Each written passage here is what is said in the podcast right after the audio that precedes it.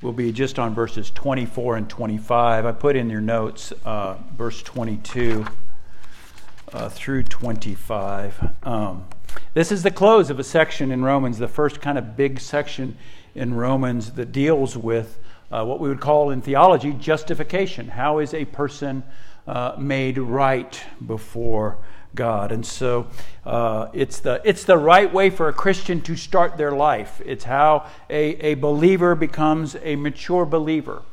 And so you'll see when we get to chapter 5 next week that chapter 5 starts with, therefore, having been justified by faith, we have peace with God. Now, I, I want to stress that, that when we close this section in chapter 4, that, that it is the context of all of the promises in the rest of Romans. So, you know that Christians and other people like putting the little verse on their mug or the one cross stitched. My favorite, of course, you know, is the one that they put over the nursery, right? We shall not all sleep, but we shall all be changed, right? Taken out of context, of course. Uh, all of the promises that we get in Romans are now given to the people described in chapter 4. All right, so it's vital that we get this. Before we get to how to have a better marriage, before we get to how to raise my kids, uh, before we get to how is God going to heal me or how am I supposed to use His law, before we get to any of that stuff, we have to be grounded in the truth of justification. And so the apostle brings it to this fine point. What I love about this section is you don't get a sense that the apostle is uh, trying to answer his critics. He does that in other letters, but you don't really get that here in Romans. Or that he's just trying to win an argument or get his point across. What you get in these words is the sense that the apostle is saying, Oh, you who read this, not just now, but you who read this a thousand years from now, if Christ's return tarries, if, he, if, if he's not here, I, I want you to be saved. I want you to have this beautiful gift of justification, this beautiful gift of salvation. I'm writing these things to you, but they're not just for you. In fact, that's what he'll say in the text. Um, so there's this summary. The first section the wrath of God is being revealed from heaven uh, who suppress all the knowledge of God. And then he goes to, but, but, but the gospel, I'm not ashamed of it. It's the righteousness of God for the Jew first and also for the Gentile. Um, Romans chapter 4, let's go to verse 22. Uh, stand for the reading of God's word if you're able. That is why his faith, he's talking about, he's connecting this to Abraham. So uh, a couple weeks ago, we looked at all that Abraham did, and we, we looked at what Abraham did really as uh, bearing witness to what he believed. All of his actions and his works, uh, it was bearing witness to what he believes. Um, but then he says, the apostle says, but, but it has to be on faith, otherwise, there's no grace. Okay, so that, that's kind of the context. If, if our salvation wasn't based on faith, then our salvation is not all of grace. It might be some of grace and some of our works.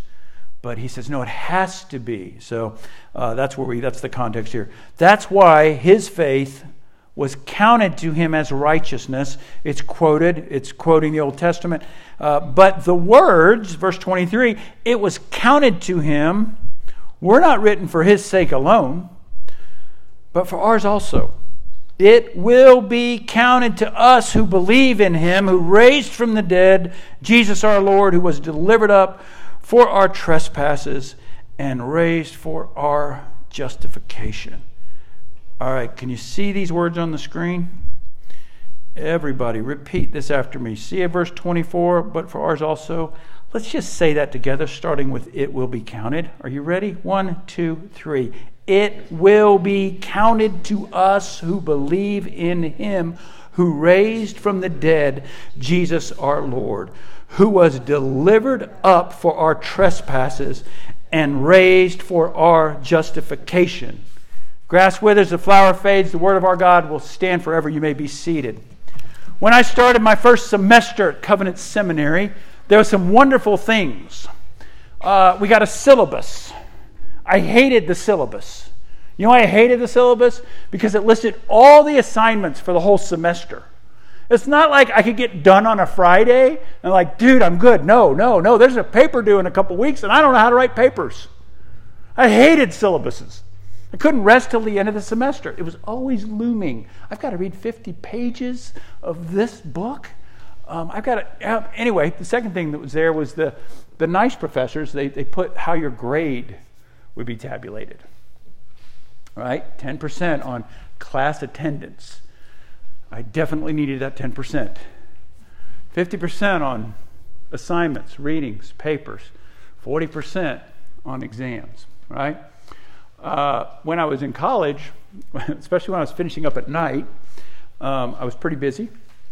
And um, the syllabus at college, one of the professors put um, 10% of your grade is on attendance, and um, you'll be docked if you miss more than two. Every single class. Guess how many I missed? Two. I was like, he put that. I, am sorry, students. I'm not saying do what I do. Okay, I made it here by the grace of God. But, but each class, I was in a block. Each class met for five weeks. I I could miss two, so I missed two. Here's the point. I wanted to know what counted. Right? You look at it. What counts?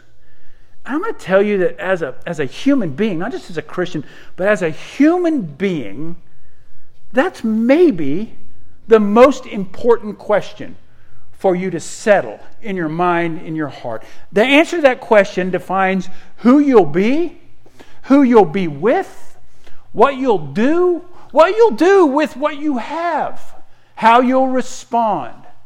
What counts? I'm going to tell you, it's, it's, it's all throughout the scriptures. Uh, look at this. In um, I wrote down a whole bunch of them. Let's see. Um, what counts? Paul is saying faith counts. It's all of faith. That's what counts. Matthew 7, the scariest verse in the Bible. Matthew 7 Not everyone who says to me, Lord, Lord, will enter the kingdom of heaven, but the one who does the will of my Father who is in heaven. On that day, many will say to me, Lord, Lord, did we not prophesy in your name, and cast out demons in your name, and do many mighty works in your name? And then I will declare to them, I never knew you. Depart from me, you workers of lawlessness. So, evidently, saying, Lord, Lord doesn't matter. Prophesying in God's name doesn't matter. Casting out demons doesn't count. And doing mighty works doesn't count. Oh boy, what counts? Faith counts. Job 4, maybe one of the scariest passages in the Old Testament. Get this picture, okay? Job 4, he's suffering more loss than probably any of us will ever face in our lives.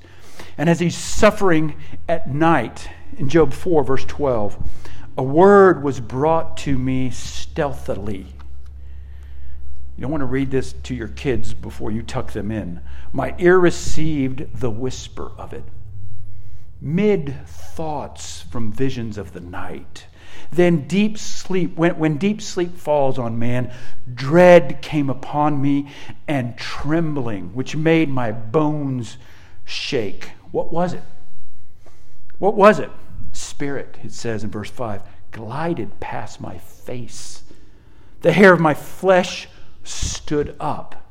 I mean, that sounds like Stephen King, doesn't it? I mean, that, that, it stood still, but I couldn't discern its appearance. The form was before my eyes. There was silence.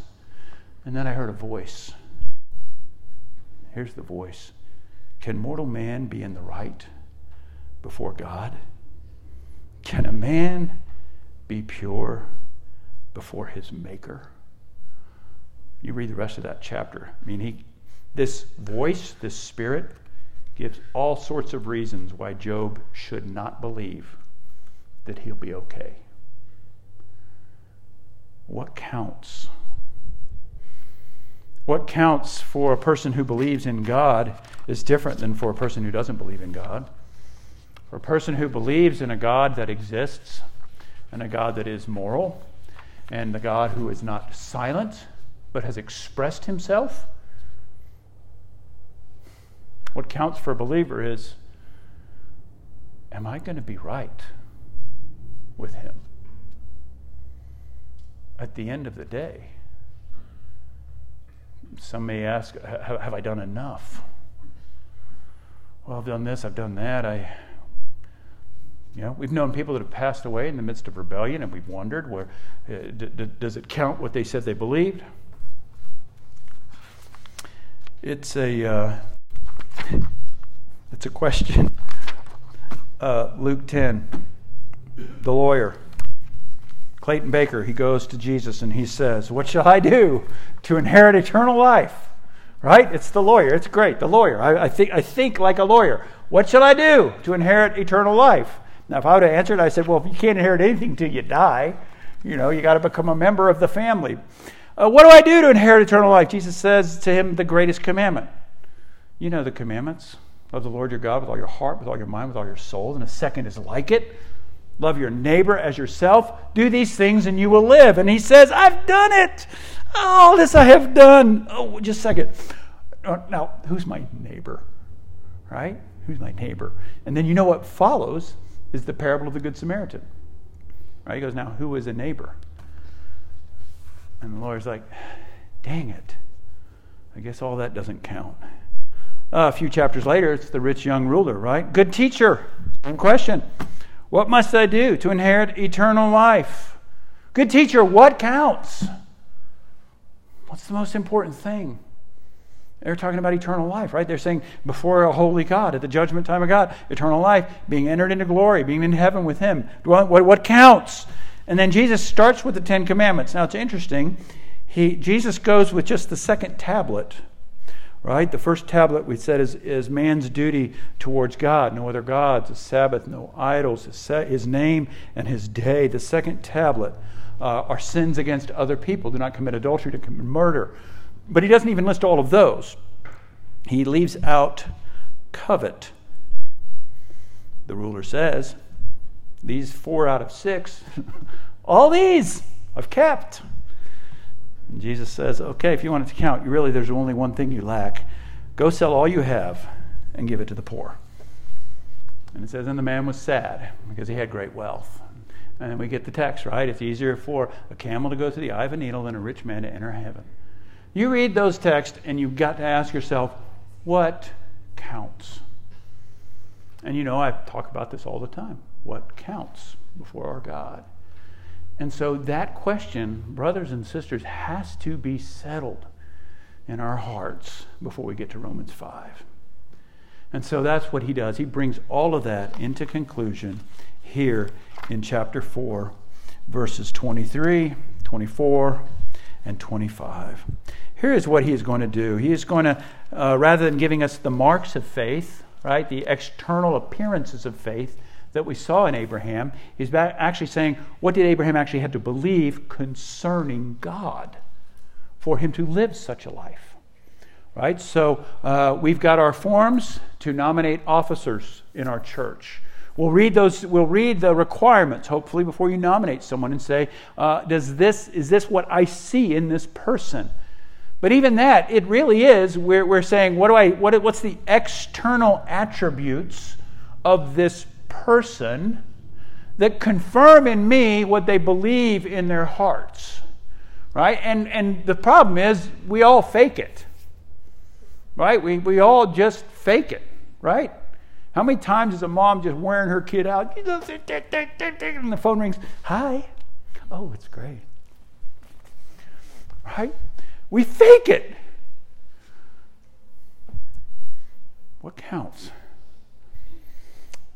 So the apostle is saying, uh, before even all the words I've said, before you look at Abraham and say, he did this, this, and this, and that's why he was justified. He says, no, this, this is the core.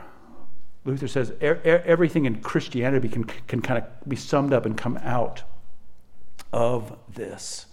Um, this text. And I, I think in your notes I put, um, I don't know if I left it in there or not, but does it? Do I have in your intro this verse was just for me? No, I took it out because David said I was sounding. Oh, it's in. Tammy's looking at the wrong notes. Ever, ever have anybody say that to you? You ever said that to me? God put this verse in the Bible just for me. And if I'm a nice, sweet Pastor Mark, I'm like, oh, yeah, he did. If I'm honest, kind of condescending Dutch Reform Pastor Mark, I'm like, no, he didn't. He put it in there. Surely it is for you, but it is not just for you. And that's what this text starts with. He says, the words. And isn't it beautiful? This is why you and I, with confidence, can read the scriptures. The words, it was counted to him as righteousness. Oh, people, those words that God uttered, those words that were written down, they're not just for Abraham, they're for you. And in that same manner, that Abraham believed God and was credited to him as righteousness, that same God will treat you that same way. He believed, and it was counted to him. And so we have to flesh that out. Why do we have to flesh that out? Because it's not enough just to say, I believe in God. It, it's really what follows that that defines it, isn't it? I believe in God, or I believe in a God, just not the one that you believe in, just not that old one, just the you know the new, friendly, cool, hip one. I believe in a God who this. I believe in a God who that. And so, even at this time, the apostle is saying, We believe in God, and it is the God, the only God, and this is what he has done. I put my faith in God the Father who has done this. And um, if you do come to Soup and Sermon, you'll probably hear me say something like this. Um, it's a common thing for one of our members of the Grove Ministry Alliance to say, the great thing about the Grove Ministry Alliance is we leave our theology at the door. And everybody's like, yes, that's awesome. And I'm like, no, I can't leave my theology at the door, and you don't either. So I'm probably going to bust his chops in good, good, you know, winsome way. Uh, because he said it again the other day, like we leave our theology at the door. And then he gave this uh, Trinitarian theology about the substitutionary atonement of Jesus Christ and called us to repent and trust and believe. That's theology, right? It's so important. Um, and for some reason, it, it, people can tend to think, oh, that's just, it's so divisive. It's not divisive, it's the thing that brings all races, creeds together. It's the thing that reconciles man to God and man to man. Anyway, uh, that verse wasn't put in there for you, it was put in there for all of us. And so the apostle is saying, uh, know this. When you read God's word, it's for you. He says the same thing in 1 Corinthians when he's giving warnings in chapter 10 1 Corinthians, right? He's talking about their warnings, their wanderings. You know, they'd seen all these things and yet they wandered. And he goes, just remember, just remember, Corinthians, in all your sin and your rebellion and your divisiveness, remember, those things weren't just written for them, they're written for you in Corinth. That same God who dealt with them is the same God you will deal with. So uh, these words written for us. What counts? Faith counts. And it's time for us who believe. So, uh, faith in faith, saving faith starts with God the Father, a belief in God the Father, in His existence, in uh, His. Uh, he, he, he exists, as Francis Schaeffer says, and He is not silent. Um, we believe in the God of Abraham, and we can be counted righteous in that same manner. Uh, I want to break down the three parts of this uh, quickly in verse 24.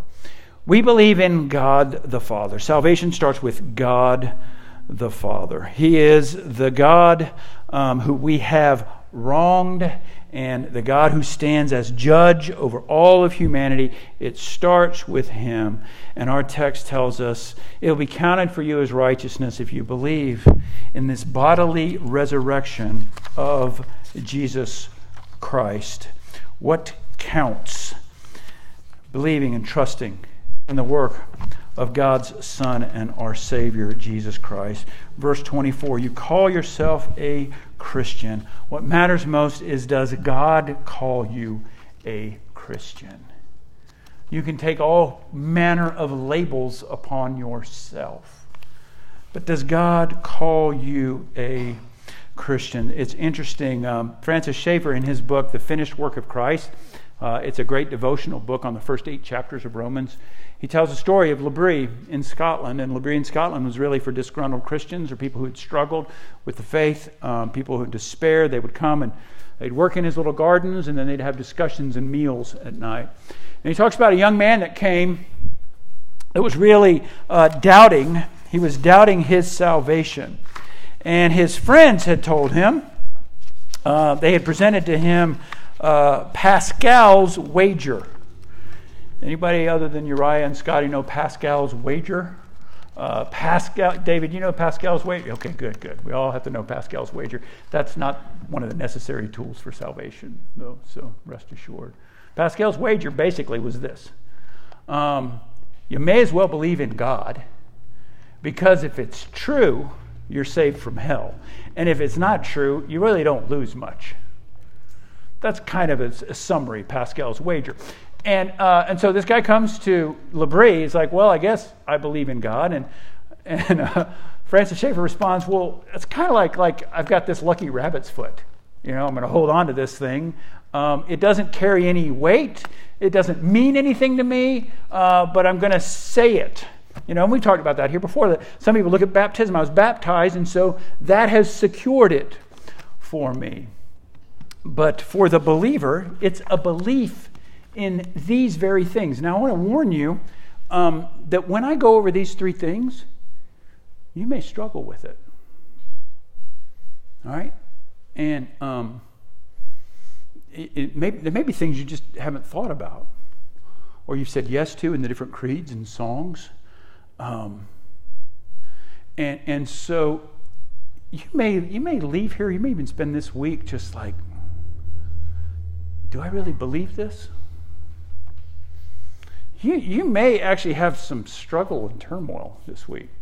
Like, how, how do I know if I really believe this? And, and, and I, I want to encourage you if that, if that is where you are this week when we talk about these three things, that the, the life of faith is the person getting on their knees, and I would even suggest it physically, on your knees and saying, Lord, the scriptures speak clearly to these things, and I'm struggling to believe them. Holy Spirit, cleanse my mind. Um, these three things aren't really new, probably to anybody, but the first is this bodily resurrection of Jesus Christ. We believe in God. He's saying Abraham believed in God. If you remember the last couple of weeks, it was the, the God who calls things out of nothing and creates, the God who brings life and gives life.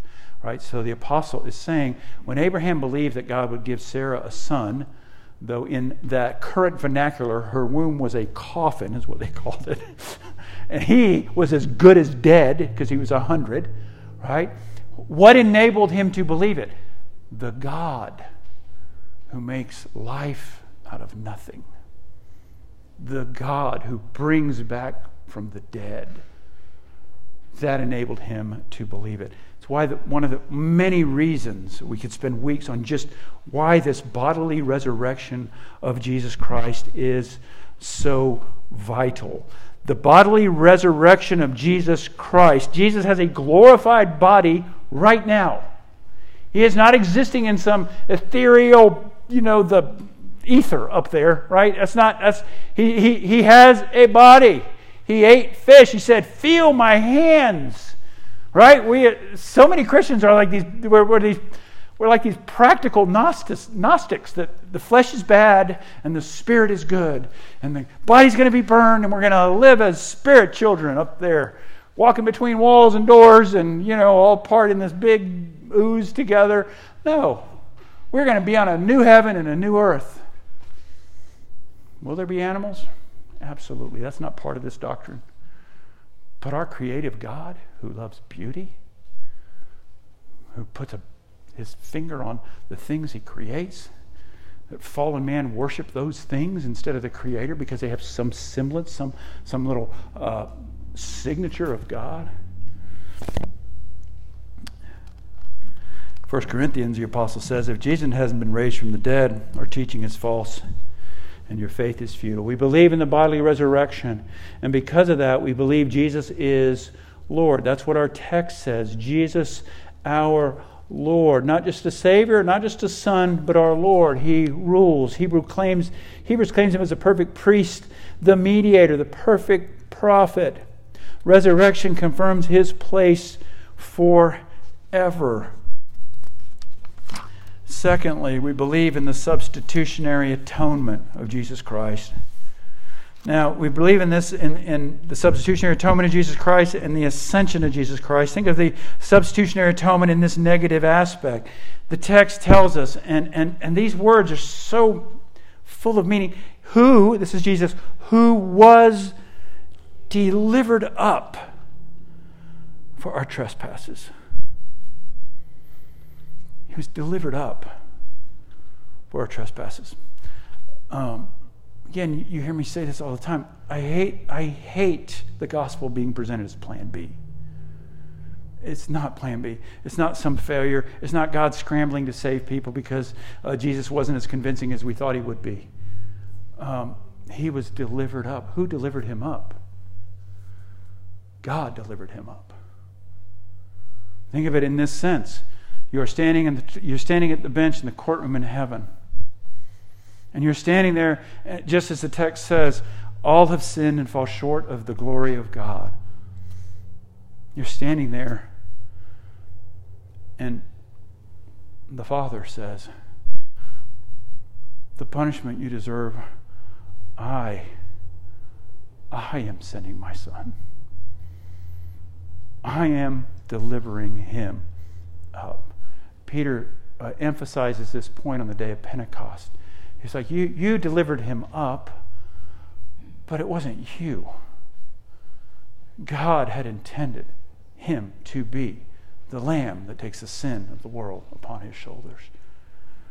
To believe in God is to believe that the resurrected Son of God was delivered up by God to substitute for us in God's wrath.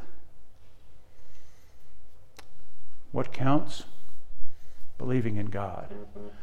But absolutely, believing in the God of the Bible who resurrected his son from the dead, proving that he had power over life and death, proving by the resurrection of Jesus Christ that it indeed was finished. When Jesus said it's finished, the resurrection proves that it is finished for the Son, for the Father, and for the Spirit. He doesn't go back to suffer when we sin. It was sufficient, it was complete, his work was done. He was delivered up for our trespasses. God loves us. God loves us. That, that, that, that picture has to be foundational again before we think of how I'm going to serve and what I'm going to do, how I'm going to treat people. God loves us we stood condemned. There was no excuse. We couldn't blame our parents, couldn't blame the culture, couldn't blame our gender, couldn't blame the mm-hmm. Republicans or the Democrats, couldn't blame we, could, we couldn't blame anybody. We were at the bar. And, and of our own volition, we are at the bar saying, I deserve the wrath and the curse of God. Not only have I broken your laws, I've broken my own laws. And God says, I, I, I will deliver my son in your place. We got some rich friends in Tupelo. I got rich friends everywhere. I also have some poor friends. Try not to tell stories about the poor friends. But there's, there's one of the boys and I were in the shop, and in walks this lady, and, um, you know, boys start chatting her up, you know, nice, you know, attractive, fun high school boys, you know, chatting Mrs. So and so up, talking to him, talking to him. We get to the counter, and she bought all their shoes, you know. I'm like, boys, you know, that ain't right. Like, Dad, we didn't ask her to right? At the, at, at the counter. How much more so does our God love us?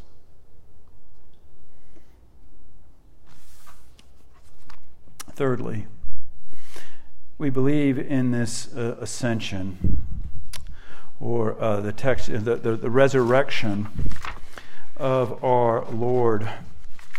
Um, let me go back to that verse.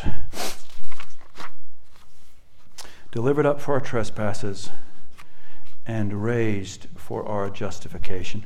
I put the word ascension in your notes. It really is more than what we would say the ascension is. Uh, being raised for our justification uh, means, as we picture this, that, that ongoing in the courtroom of God is our Lord and Savior. Ongoing every day, every moment of every day. He is not now just pointing to his sacrifice Right? He's not pointing just to the negative side. I paid for his sins, but he's also pointing to his active righteousness. He not only suffered for our sins, but he also lived to earn the favor of God. And, and so that's what we believe concerning our God.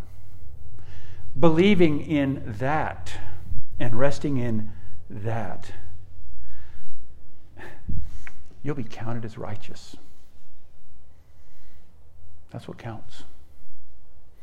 You know, I often tell uh, couples to not be unequally yoked. Not that you can't love somebody that's of a different faith or no faith. Entirely plausible and possible to love people that are not Christians. But the ultimate end of what counts, without the Spirit of God dwelling in you and without without you humbling yourself to this faith, what counts is going to be different for two people. And you might agree what counts as being a good person, or what counts as this moral thing here, or what counts as being a good mom or a good dad. But, but until you get at the very root of the heart, what counts is the gospel. What counts is being justified by Him who justifies sinners by the blood of His own Son. That's what counts. Honey, we'll lose everything in life, but we won't lose that. We'll give up every other title, every other trinket. We can't lose that. What counts my trust and faith in God who did these things. Um, Hebrews 4 talks about the, the, the, the, way that Jesus opened up, and it's beautiful. He opened a new and living way to the holy place by his own blood. Um, and, and so the imagery there, um, I mean, Im- imagine if, if, if this table, for instance, was enclosed in a tent, okay? Uh, and uh, we all came and we heard the words of the law read to us. And uh, then uh, Mark comes down after, after sacrificing a bull for his sins in front of everybody so that everyone knows uh, that the priest is not walking in of his own accord. Right? So the author of Hebrews draws us back to that in chapter 4 and, and says uh, that's what Jesus did. Why did he do it? Because he said, because it was impossible for the blood of bulls and goats and the ashes of a heifer being sprinkled on defiled persons. It was impossible for that to cleanse forever. So Jesus did it. Now, what he's pointing to for us is, is he would come in, and do you know, you probably know this, but he wore bells on his robe. You know why he wore bells on his robe? Because Aaron would walk in there, curtain would close, everybody sit out here like, he would take blood of the sacrificial lamb and he would take a hyssop branch and he would sprinkle it on the mercy seat, the top of the Ark of the Covenant, representing God's presence with his people, the law, the manna, the, the rod. Uh, he would sprinkle this blood on there. Right? I mean, so much significance, right? The sprinkling of blood, the Passover lamb, the sprinkling over the doorposts. These people, what counts? The blood of Christ counts. He would wear bells on his robe because if it wasn't accepted, he would be struck dead. Right? They had that story before them of when the when the ox tumbled and the person touches it, right? So he wore bells on there so you could hear he was still walking around. Whew. It's accepted. God has accepted the sacrifice. And he can come back out. And so in your notes, I, I, I put in conclusion do you hear the bells? And I, I, want that to be, as you work through these things this week, I believe in the bodily resurrection of Jesus Christ. And what does that mean for me? What does it mean for my own body, for my own life, for my own hope? Uh, do, do, I believe uh, that He was delivered up for my justification? And the moment this week when you realize that, that you're not believing that in the sense that you're having to justify your behavior, your response, your sin, your lack of following the law of God, you're trying to justify yourself. Do I believe that He was delivered up for me? And do I believe that He was raised up for my glorification? He was raised up for my sanctification. That He was raised up, and I'm raised up with Him in the heavenly places. Hear the bell. Let's ask the Spirit, the Lord, not, not, audibly, of course, but just spiritually. The bell rings because Christ is sufficient. I am not going into the holy place of God. I'm not going to pray to Him. I'm not going to ask of Him on my own accord. I'm going into the holy place of God because I am in Christ. And His sacrifice was sufficient, and His life has earned the favor of God, and I am in Him. Let's pray. Father, may this truth permeate all others. I pray you would just bless your people this week with conversations, maybe times with you, Father, just meditating and, and writing even in a journal. Oh God, here are all the things that I have placed in my life that I think count more than being justified by faith alone, in Christ alone, by grace alone. Holy Spirit, in your gentle and kind way, will you point out all the ways that we want to offer up things that will not suffice? May we hear the bell of our great high priest. He is living and active even now. May we rest in the fact that He is interceding for His beloved. May we trust these things. And may it, Father, work so deep into our lives, our hearts, our, our, our affections, that our lives are marked by acts of faith. Pray this in Jesus' name and for his sake. Amen.